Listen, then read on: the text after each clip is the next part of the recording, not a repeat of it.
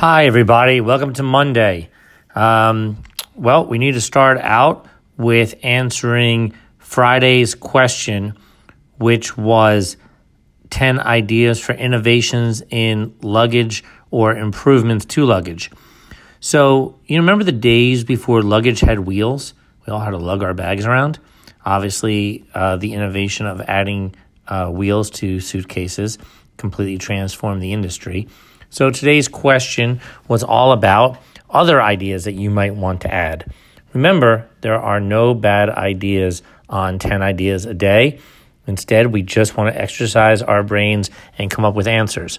I actually got stuck on this one a couple of times, but here are my answers. One, make the lid removable or replaceable with different sizes. That way, your luggage can really expand if you're checking it. So, that was a pretty good idea. Two, add realistically sized shoe bags. I believe that all shoe bags are just meant for women's shoes because try to jam a men's size 12 in those things and it never works. Three, I love this one. Add a vacuum uh, suction, make it a make it a vacuum sealable bag so you can suck all the air out and squeeze more clothes into your bag. Thought that was a good idea. Uh, number four, add an RFID transmitter. So the idea being you could put an app on your phone and then you could trace your bag and know which one it is on the carousel and know where it is at all times. Um, number five, how about trying to add extra wheels in the middle of the bag so it rolls over cracks easier? Um, number six, build in but removable packing cubes. I use packing cubes when I pack my luggage I'm wondering if we had ones that were built in that had special places for them to fit, if we could make our suitcases more efficient. Number seven, have you ever had your clothes show up all wrinkled? How about a built in steamer option so you could remove the wrinkles right in the suitcase?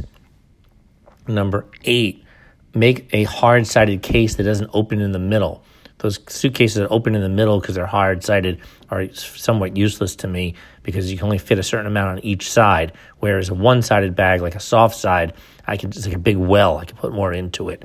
But I like that in a hard sided option.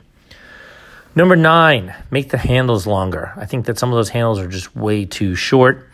And then number 10, they need to be better balanced so they don't tip over when they're full. I have bags that routinely seem to tip forward um, if I don't hold on to them.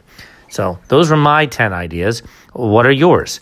Uh, and for tomorrow, the 10 ideas a day you should be thinking about today would be 10 ideas for self help type books that you would like to read. The ones that don't exist today, but you would you would certainly buy if they were on the market.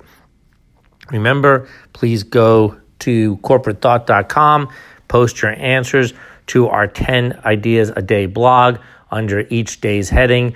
Uh, there's a place for you to comment, and I look forward to seeing some responses.